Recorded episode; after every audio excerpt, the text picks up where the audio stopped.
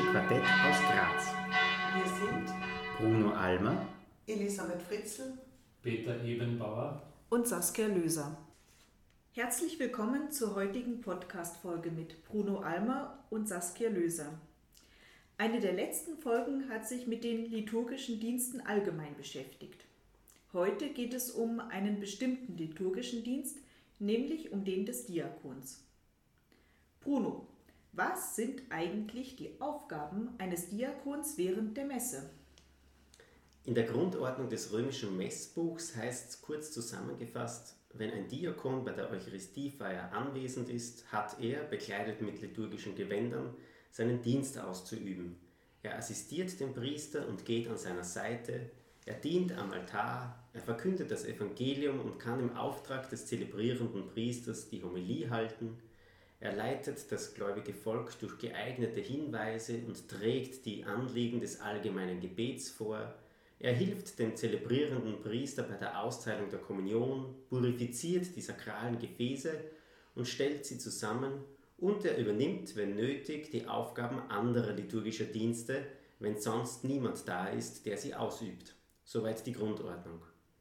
Vielen wird wahrscheinlich das Bild eines Diakons bei der Messe bekannt sein, wenn er beim Einzug das Evangeliar mit nach vorne trägt und es auf den Altar stellt, wenn er den Priester bei der Inzenz des Altars begleitet, wenn er das Evangelium verkündet, begleitet von den Ministrantinnen und Ministranten mit Weihrauch und Kerzen, wenn er bei der Gabenbereitung den Altar deckt und wenn er die Kommunion austeilt. Neben dem Dienst bei der Eucharistiefeier kann ein Diakon auch das Sakrament der Taufe spenden, beim Sakrament der Trauung assistieren und Begräbnisse, Wort Gottes feiern sowie Segensfeiern leiten. Und hat ein Diakon nun auch eine tiefere Bedeutung, als nur diese liturgischen Dienste auszuüben?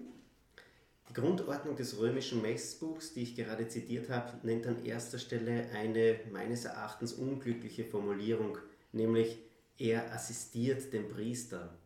Das mag im Bild der Messe, so wie wir sie erleben, vielleicht auf den ersten Blick einmal stimmen. Beim genaueren Hinschauen aber wäre diese Deutung seines Dienstes aber zu kurz gegriffen. Der Diakonat als eine der drei Weihestufen steht ja für einen ganz wichtigen Lebensnerv von Kirche, für die Diakonie. Die Diakonie ist im Selbstverständnis der Kirche eine der vier Grund- und Lebensvollzüge von Kirche. Es sind dies Martyria, also Verkündigung, Koinonia, Gemeinschaft, Liturgia, Gottesdienst und Diakonia, was so viel heißt wie Dienst am Nächsten. Wenn es in der Kirche sogar eigene geweihte Personen ganz besonders für einen Lebensvollzug von Kirche, nämlich für die Diakonie gibt, dann stehen die Personen sozusagen mit ihrer ganzen Person für diesen wichtigen Bereich von Kirche. Nicht umsonst haben Theologinnen und Theologen ausgehend vom Zweiten Vatikanischen Konzil die Diakonie als Grund und Basis der drei anderen Lebensvollzüge der Kirche bezeichnet weil in der Diakonie eine Grundhaltung zum Ausdruck kommt, die im ganzen Wirken der Kirche innewohnt bzw. innewohnen soll. Ist die Weihe zum Diakon eine Erfindung des Zweiten Vatikanischen Konzils? Ja und nein gleichzeitig. Der Diakon hatte in der Frühzeit der Kirche eine große Bedeutung.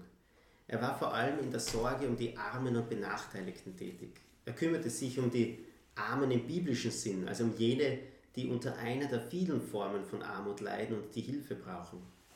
Von Papst Franziskus stammt das Wort von der Option für die Armen, was auch in diesem Zusammenhang gut passt im Blick auf die Funktion des Diakons. Ab dem 5. Jahrhundert war der, war der Diakonat jedoch als eigenständige Stufe der Kirche nahezu verschwunden. Jahrhundertelang war der Diakonat nur eine Durchgangsstufe zum Priestertum wodurch auch das Bild des Diakons wesentlich vom Bild des Priesters geprägt wurde. Das Zweite Vatikanische Konzil hat diese eigenständige Stufe wieder eingeführt und dreht damit auch die Gewichtung um. Das Bild des Priesters und des Bischofs ist wesentlich geprägt vom Bild des Diakons und dieser Wesenshaltung, die ihm innewohnt. Insofern ist der Diakon nicht einfach ein kleiner Priester, sondern stellt eine eigene Berufung dar. Das gilt insbesondere für den sogenannten ständigen Diakon, worauf eben nicht die Priesterweihe folgt. Der ständige Diakonat soll die besondere Hinwendung der Kirche zur Welt und zu den Menschen sakramental verankern und bezeugen. Somit hat das Konzil ein neues oder besser gesagt ein altes kirchliches Amt wiederentdeckt. Warum dürfen eigentlich nur Männer die Diakonweihe empfangen? Sind Frauen nicht genauso in der Fürsorge für andere tätig? Ja, diese Frage wird ja spätestens seit Papst Franziskus wieder heiß diskutiert. Die Argumentation, warum Frauen die Weihe zu Diakonin nicht empfangen können, ist, weil Frauen auch nicht zu katholischen Priesterinnen geweiht werden können. Und da Diakonen, die Diakoneweihe als erste Stufe des Weihesakraments überhaupt auch angesehen wird und diese somit mit dem Priesteramt geistlich verbunden ist, ist die Weihe zum Diakon auch nur Männern vorbehalten. Aus der Religionsforschung wissen wir, dass es in der frühen Kirche Frauen gegeben hat, die spezielle Dienste ausgeübt haben, vor allem in der Glaubensvermittlung, in der Armenfürsorge, aber auch bei liturgischen Feiern, und dass diese Frauen auch als Diakoninnen bezeichnet wurden. Manche Experten meinen, dass dieses Amt damals kein Weiheamt war. Papst Franziskus hat daher 2016 eine eigene Kommission einberufen, die das Thema Frauendiakonat klären sollte. Dabei sollte es vor allem um die Klärung der historischen Fakten gehen und nicht um eine Entscheidung für ein mögliches künftiges Amt. Im Mai 2019 wurde dann bekannt, dass die Kommissionsmitglieder zu keinem eindeutigen Ergebnis gekommen waren, weshalb der Papst ein Jahr später eine zweite Kommission eingesetzt hat. Weltkirchlich betrachtet äußern einige Ortskirchen Bedarf am Frauendiakonat. So war der Frauendiakonat mehrmals Thema bei der Amazonas-Synode.